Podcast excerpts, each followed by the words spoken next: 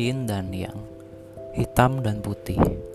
Dalam kehidupan kita sehari-hari, setiap kejadiannya pasti ada sisi positif dan negatif yang bisa kita petik atau kita pelajari. Podcast ini kami buat khusus untuk membahas sisi yin dan yang dari semua hal yang terjadi di kehidupan kita. Senang ataupun sedih, inilah kehidupan. Selamat mendengarkan, semoga menginspirasi. Oke guys, balik lagi ke podcast Yin dan Yang bersama gue Yuda dan saya Nabila. Dan ini kita berapa ya mas? 24 ya? 24 kalau nggak salah. kok jadi lupa gini. Ya udah, 24 nih. Nah, kita di episode yang ke-24 ini di season yang kedua ini kita mau membahas tentang kehidupan orang-orang yang sebelum menikah atau Menikah. kehidupan kita para jomblo lah. After para single, para before lajang. wedding ya berarti ya. ya before kita menikah. Wah sebenarnya mas kalau bahas ini bisa panjang kali lebar kali tinggi sih ya kalau bahas masalah ini karena kalau dari aku pribadi ya meskipun aku memang belum menikah jadi aku belum tahu kehidupan setelah menikah itu seperti apa. Cuman setidaknya dari pengalaman orang tuaku yang gagal dalam pernikahan kemudian aku juga sekarang di usia aku yang sudah tidak muda ini juga aku udah kenal beberapa orang aku udah kenal banyak orang ada teman dekatku ada sahabatku ada saudara saudaraku yang yang sudah menikah tapi banyak pun ternyata hidupnya tidak bahagia mas setelah menikah ternyata Hmm. nah kalau menurut point of view nya kamu gimana kan kebetulan kamu pengen menikah nih nah, Oh, kalau iya. point of view nya kamu gimana nih Kebetulan aku juga mau menikah nih, Yud, bener lagi, mau merit nih. alhamdulillah Alhamdulillah dan subha masya Allah lah ya. Masya Allah. Iya, menurutku sih mungkin itu personal isu yang kamu lihat ya Yud ya. iya betul Tapi kan terlepas dari personal isu kan ada banyak berkah dan anugerah Yud. Ketika kita memutuskan dan mempunyai keputusan untuk menikah gitu loh. apa memang Terlepas dari situ. anugerahnya apa emang Ah, Contohnya deh, contohnya karena menikah kan untuk di agamaku tuh kayak untuk menyempurnakan agama itu oh gitu. Memang di agama Islam. Oke. Tapi, Tapi kok boleh empat kali? tapi terlepas dari agama ya. Kita Iya. bahas terlepas dari agama ini ya. Kita Oke. disclaimer dulu nih. Oke. Sebenarnya sih banyak keuntungan setelah kita menikah ini bukan sih? memanfaatkan pernikahan ya tapi memang Iya, banyak oke. ilmu menurutku setelah menikah. Contohnya?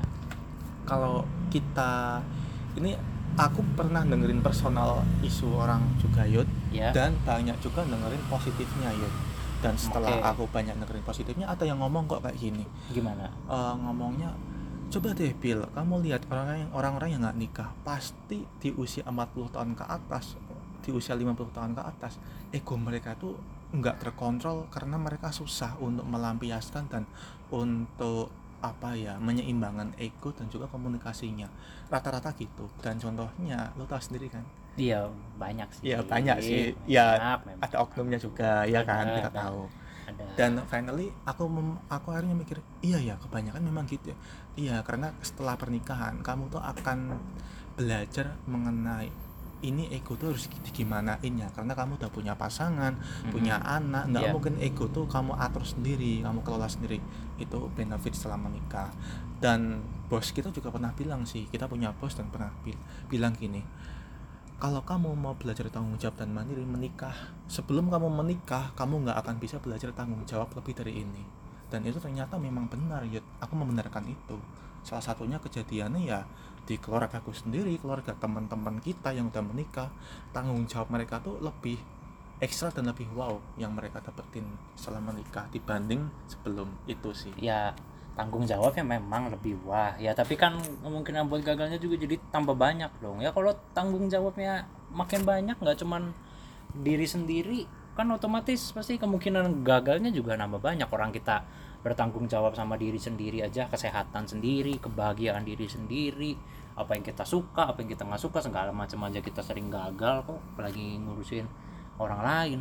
Sama mas tapi ya kalau kita bicara soal pernikahan ya mungkin balik lagi ya kayak yang tadi ya nggak cuma kasus orang tua aku tapi di di berbagai jenis orang yang sudah aku temui selama aku 27 tahun hidup memang rata-rata ya even mungkin sebagian besar orang yang sudah menikah itu le, sebagian besar menganggap bahwa hidupnya itu jadi nggak bebas. Kenapa tuh? Nah ini salah satu contohnya adalah atau bahasa lainnya adalah hidup kenapa hidupnya nggak bebas? Karena mereka merasa ada yang mengekang. Jadi mereka nggak bisa bebas ngelakuin apa yang mereka mau. Misalnya contoh sederhana Hmm. dah contoh sederhana. Mm-mm. anggaplah kita laki-laki ya Oke. kan kita laki-laki. Kalau kita menikah berarti kita punya istri dong iya dong kecuali kalau kita nikahnya sama cowok lagi itu iya beda cerita iya tapi kalau kita nikahnya sama cewek yang sebagaimana mestinya begitu berarti kita nanti akan punya istri Mm-mm. tapi once kita sudah punya istri mas lu percaya nggak percaya ntar lu pasti ngerasain sendiri hidup lu pasti nggak bebas contoh nih misalnya lu sekarang sebelum menikah lu biasa pulang kerja tuh nggak langsung pulang ya kan nongkrong dulu sama teman ngobrol dulu ngegibahin dulu ngegibahin kantor ngegibahin semua Mhm. segala macam lu jadi Mhm. nggak bisa Mm-mm. Terus yang kedua, misalnya lu eh, secara kadang-kadang atau lu tuh sebenarnya sekali lah lu suka kayak misalnya nongkrong sama teman kayak misalnya dugem, lu minum-minum. Misalnya contoh aja nih ya, minum-minum apa ke tempat karaoke lu sekedar buat nyanyi-nyanyi, buat ngelepasin stres apa segala macam. Lu nanti kalau udah punya istri lu pasti berubah.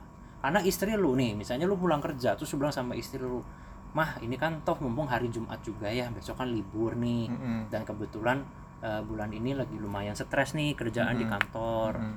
jadi papa diajak karaokean sama teman-temannya papa nih. Tapi cuman karaokean doang kok cuma nyanyi nyanyi doang nggak akan minum nggak akan mabuk nggak akan ada LC nggak akan ada cewek segala macem. Mm-mm. jadi mama nggak usah khawatir. Mm-mm. tapi yang namanya cewek mas pasti rata-rata kayak ah nggak mungkin bohong. Nggak mungkin papa ke tempat begituan. Nggak minum nggak ada ceweknya apa segala macam padahal lu mungkin ngomong jujur tapi jadinya istri lu nggak percaya. Lu hidup lu jadinya akan merasa terkekang gitu loh. Kayak anjir kenapa sih kok gua abis punya istri abis punya suami abis punya pasangan kok malah hidup gua malah jadi nggak bebas? Padahal sebebas bebasnya hidup gua pun selama ini gua lajang gua nggak pernah macem-macem. Tapi kenapa setelah menikah gua jadi kayak dikekang jadi kayak dicurigain? Lu pasti nanti ngalamin mas. Ya menurutku sih itu itu bukan efek negatif sih Yud. Tapi maksud sih bukan efek negatif. Lah, ya iya dong.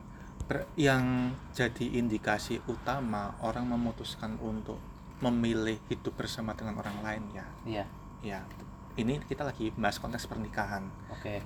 Ketika orang sudah memutuskan untuk hidup bersama dengan orang lain Yud yang aku tahu berarti mereka itu orang-orang cowok atau ceweknya tuh udah siap untuk memberikan batasan-batasan tersendiri dengan mufakat bersama bersama pasangan. Kayak ada Oke. kok. Iya mungkin aku terima. Mungkin perasaan itu akan ada Yud. Pasti Ya, ada. pasti akan ada. mungkin ada pasti ada. enakan sebelum nikah masih Ya, bisa bebas iya, betul, betul. nongkrongnya sampai jam 12 malam. Iya bro betul. Tapi ketika udah menikah berarti kan dia sudah memutuskan seumur hidup untuk bersama dengan orang yang dicintainya, membersamai eh, momen-momen fase oh aku udah pernah ngerasain kok ngumpul sama teman-teman. Sekarang aku putuskan untuk menikah eh, untuk memilih kamu, untuk aku habiskan waktunya bersama dengan kamu.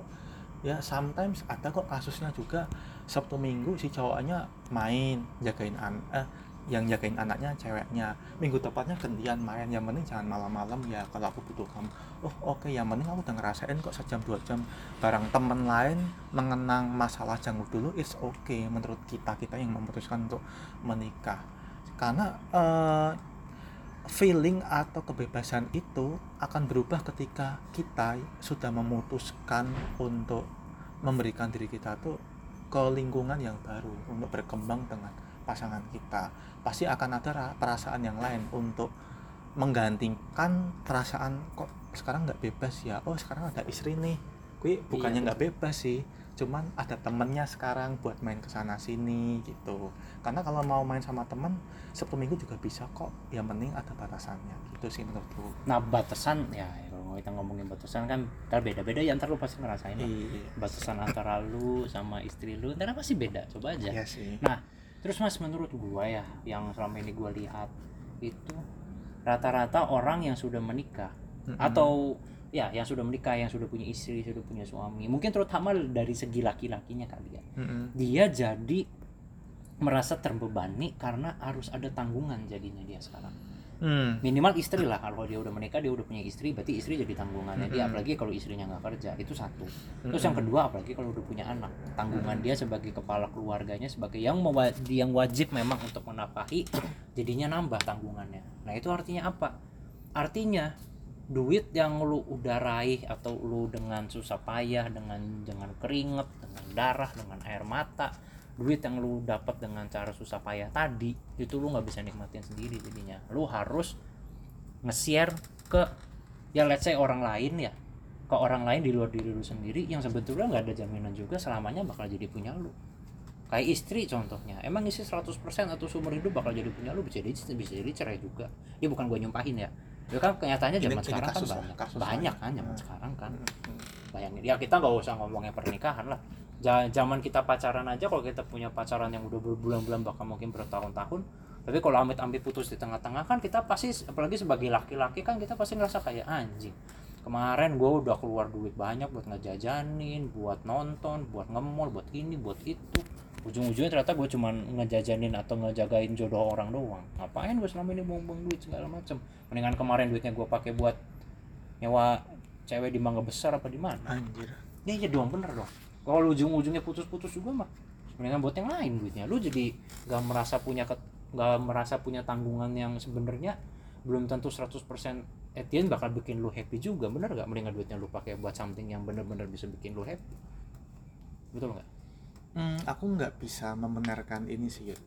ah Karena- nggak bisa? karena ketika kita kita ya berdua nih memutuskan Hmm. untuk menikah ya sebenarnya eh, pandangan pemikiran yang kayak hitung-hitungan. Ya let's say bukan hitung-hitungan deh kayak perumpam perumpamaan ya. Apa ini eh, kita akhirnya menanggung istri menanggung anak. Iya. Karena itu menjadi salah satu kewajiban kita ketika kita untuk memutuskan pindah ke bab yang baru untuk berkembang untuk bertumbuh. Kita juga harus menghandle situasi di mana oh ini ada tanggungan nih. Oke deh aku harus belajar meningkatkan kapasitasku incomeku kehidupanku untuk bisa membackup banyak keluarga banyak orang-orang yang hidup berga- bergantung sama aku gitu loh. Meskipun kita sudah menganggap oh kita punya keluarga punya istri udah bisa mandiri kok. Ya belum tentu. Tetap ini menjadi salah satu kewajiban kita untuk membiayai mereka gitu loh. Malah jadi beban dong. Ya nggak beban dong oh beban kan jadinya lu jadi itu jadi itu jadi tanggung jawab lu dong. Menikah itu bukan perihal beban dan repot Yud. terus melihara apa tapi menikah itu karena menikah itu challenging dan untuk mendewasakan diri untuk menjadi manusia. Karena kita mas- makhluk sosial. Namanya makhluk sosial kita harus belajar mendewasakan diri secara sosial finansial dan juga kehidupan kita tuh. Kita harus belajar apalagi sih kalau kita mentok-mentoknya ujung-ujungnya single sampai seumur hidup ya aku balikin lagi buat apa lo hidup gitu loh. Kalau ujung-ujungnya lo sendiri mati sendiri gitu loh. Ya ya aku bebas akhirnya bisa menikmati.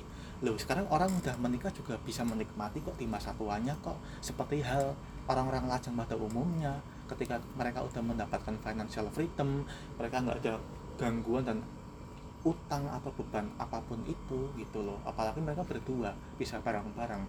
Ya larinya bukan menjadi beban dan repot tapi larinya kita bekerja sama terus sama-sama membangun finansial dan tanggung jawab masing-masing gitu loh. Yang pada akhirnya kita sama istri kita tuh udah nggak memandang tuh aku ada tanggungan nih tanggungan anak nih udah nggak mikir di situ yud wah aku kerja nih biar bisa merasakan istriku nyaman tenang anakku bisa sekolah di apa ya lingkungan sosial lingkungan sekolah yang lebih bagus itu loh itu sih yang aku ya ya itu kan ya itu ada benernya. Tapi kan itu kalau berjalan mulus seperti di drama Korea misalnya kan hidup kan nggak akan semulus itu. Makanya itu itulah pentingnya dewasa gitu secara sosial.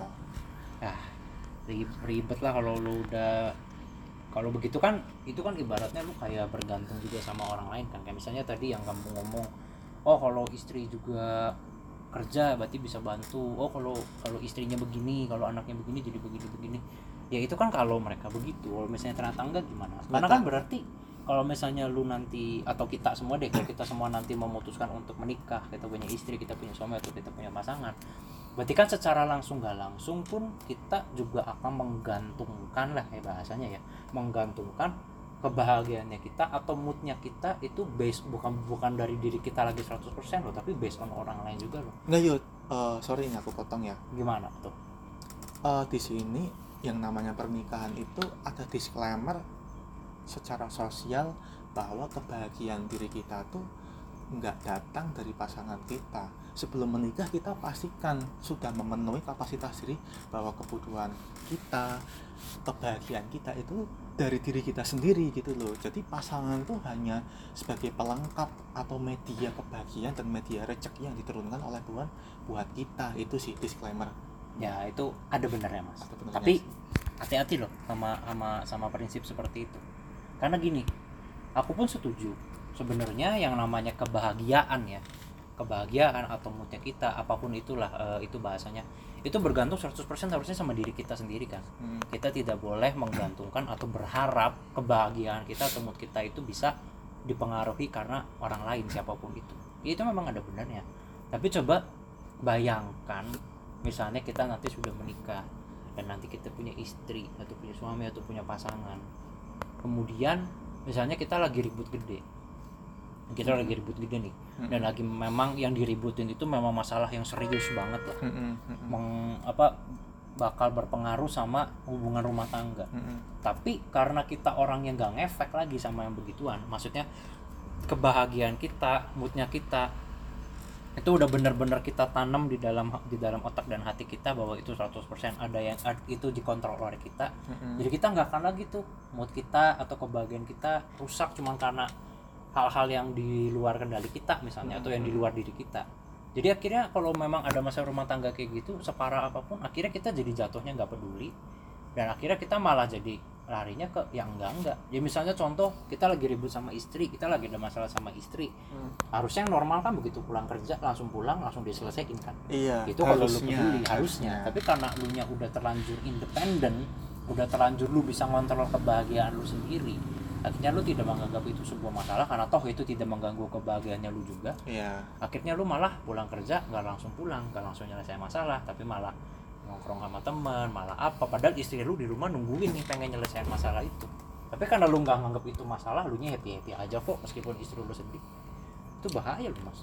Itu bahaya. Bener banget. Aku setuju banget itu sama pendapatmu. Itu bahaya ketika kita sebagai orang nih tidak memahami makna pernikahan itu apa? Makna kenapa sih kamu memutuskan untuk berpasangan? Nah ini penting nih. Itu apa sih penting. maknanya memang mas kalau menurut kamu apa itu ki- kita kembalikan ke diri kita masing-masing ya karena kan makna itu kan pribadi beda-beda. Oke. Tapi ya kalau makna pernikahan terlepas dari agama ya lo harus memahamin selain kita makhluk sosial itu saling membutuhkan untuk hidup ya Mhm. kita juga harus tahu kita tuh di dunia ini nggak berputar dunia ini nggak berputar untuk diri kita sendiri Yud. memang makanya betul, kita jangan egois. Betul. Nah caranya untuk belajar biar nggak egois hidup single itu nggak cukup Yud, untuk kita belajar mengendalikan ego tanggung jawab dan juga kemandirian kita untuk memanage kehidupan kita jangka panjang. Makanya dibutuhkanlah pasangan untuk saling melengkapi saling belajar gitu loh itu kan kalau nemu yang cocok Iya. kayaknya di zaman sekarang banyak yang nggak cocoknya deh kita kembalikan lagi ya ke masing-masing kalau tes Iya, yang itu ya fine. terus mas tadi kan kamu bilang ya kalau kita udah menikah kan kita berarti maksudnya harus open lah ya intinya sama istri Mhm. sama anak termasuk berarti sama keluarganya dia dong benar nggak Mhm. nah itu kan coba nih sob sekarang kita coba saling saling eh, ini terbuka deh dari pengalaman kita selama ini ya kita udah 27 tahunan kan kita hidup di dunia ini. Yes. Kita udah ngeliat orang tua kita kita udah ngeliat saudara kerabat teman sahabat semua apa pun itu sebutannya Mhm. yang sudah menikah. Coba. Banyakan yang suka atau nggak suka sih sama yang namanya mertua? Pasti banyak nggak sukanya. Jarang aku jarang banget ngedenger orang yang udah menikah tuh surat surhat sama mertuanya intinya dia bilang gua suka sama mertua gua gue berharap dia main tiap minggu walaupun ke rumah gua. Jarang mas. Yang ada malah eh yang ada malah kayak beberapa teman kantor kita aja yang udah pada nikah. Kalau mereka cerita kalau mereka curhat tentang mertuanya nggak usah mertuanya deh orang tuanya yang melahirkan dan membesarkan dia dulu ketika dia zaman dia kecil. Sekarang pas dia udah married dia udah punya keluarga sendiri udah punya suami udah punya istri udah punya anak dan orang tuanya sudah di usia lansia ya kita tahu sendiri lah orang-orang lansia sifatnya seperti apa menyebalkannya seperti apa bener nggak? Resenya seperti apa? Ketika orang tuanya dia atau pemertuanya dia lagi main lagi berkunjung lagi mau nengok cucu apa segala macem yang ada di pikirannya mereka apa tau? Anjing ini orang kapan sih pulangnya?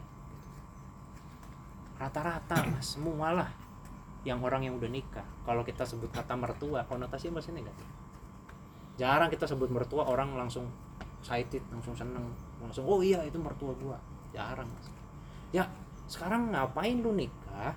Ujung-ujungnya lu harus latihan bermuka dua. Kalau ketemu mertua apa orang tua atau kerabat atau saudaranya dari pasangan kita yang sebenarnya kita nggak suka tapi kita harus pura-pura pakai topeng kita senyum terus di depan mereka. Hmm. padahal sebenarnya hasilnya kita gondok kita berharap mereka cepet-cepet pulang. Atau kalau kita yang lagi main ke sana kita berharap kita bisa cepet-cepet pulang. Mendingan nggak usah sekalian kalau lu nggak nikah lu nggak akan ketemu orang-orang gitu. Lu nggak usah ribet bermuka dua atau pakai topeng. Kalau lu nggak suka lu bisa bilang nggak suka. Benar nggak?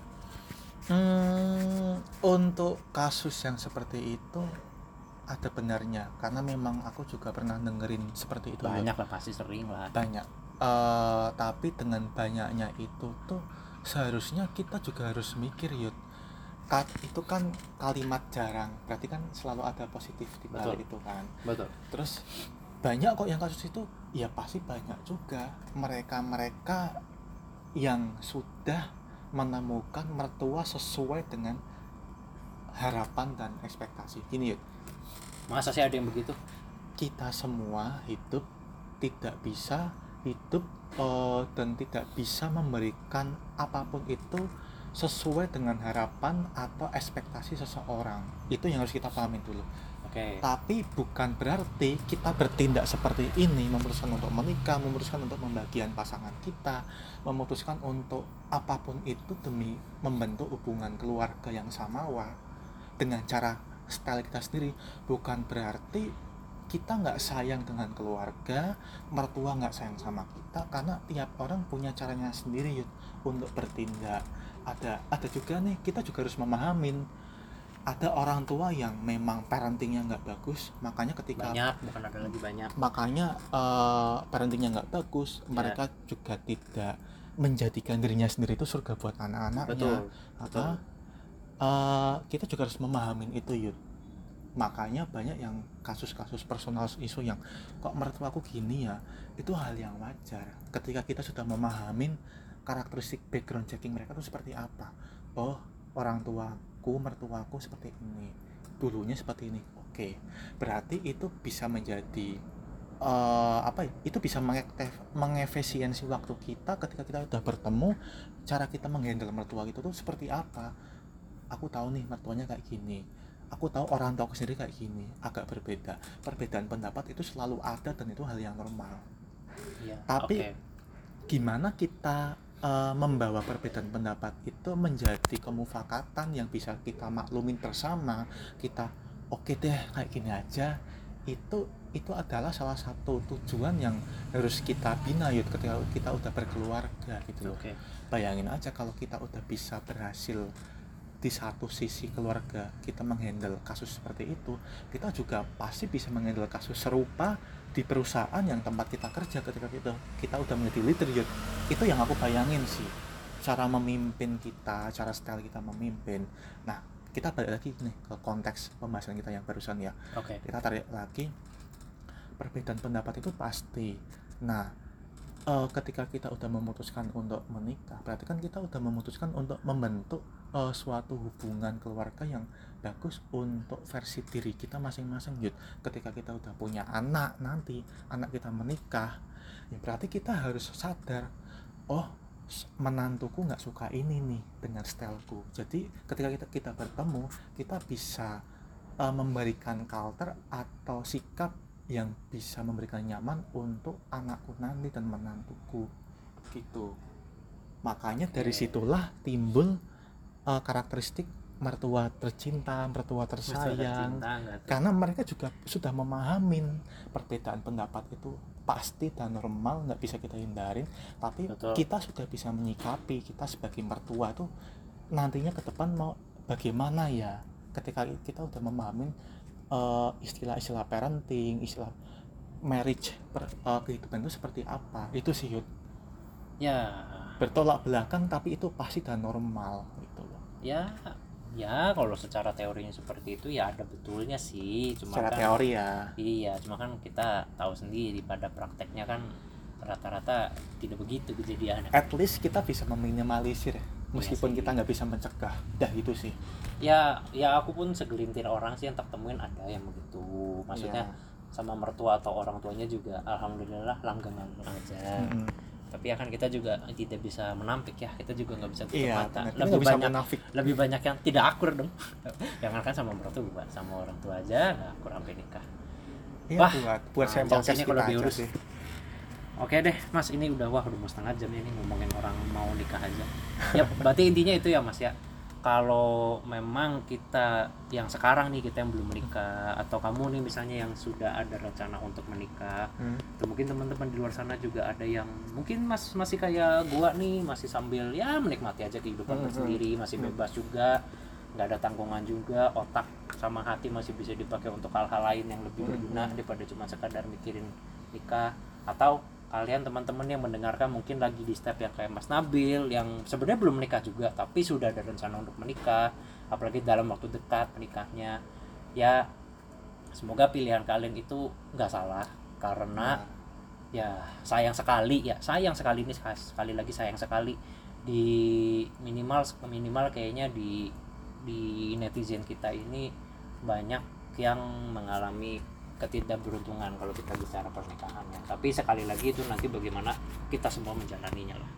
Iya, terlepas dari itu semua sih kita kembalikan ke masing-masing pribadi Ya, betul. ya. Bukan berarti kita membahas ini tuh oh, Yuda mendukung single nih, memperjuangkan kebebasan, Nabil mendukung ayo menikah yuk banyak positifnya. Bukan di konteks itu sih. Kita eh, Ya, lebih betul. memberikan pandangan dari sudut pandang kita masing-masing bahwa ya monggo silakan kalau mau bebas manfaatin untuk berju- memperjuangkan karakteristik kalian tuh seperti apa nantinya Betul. sebelum kalian menikah. Yang udah mau memutuskan untuk menikah, ya kita juga harus mempersiapkan diri dari sisi kita masing-masing cara menjadi parenting yang benar itu Bah, itu penting. gimana, menjadi suami yang nyaman untuk istri dan sebaliknya itu gimana.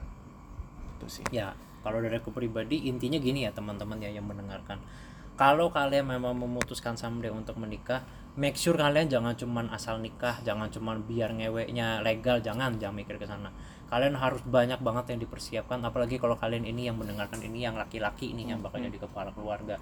Make sure kalian belajar cara parenting yang benar, cara cara men- mendidik ataupun menafkahi menyayangi istri dan anak yang benar cara bagi waktu apa segala macam cara manage uang karena nanti kalian yang akan jadi tulang punggung kan secara teori Iya. segala macam dan buat kalian yang perempuan juga kalian harus belajar gimana melayani suami gak cuma dari segi seksnya doang Iya. gimana harus percaya sama suami gimana kalian nanti harus memanage uangnya suami ngurusin anak ngurusin rumah segala macam. Make sure kalian belajar itu semua. Iya. karena nanti kalian kalau sudah menikah kalian itu tidak bisa egois karena kalian tidak hidup untuk diri kalian sendiri lagi.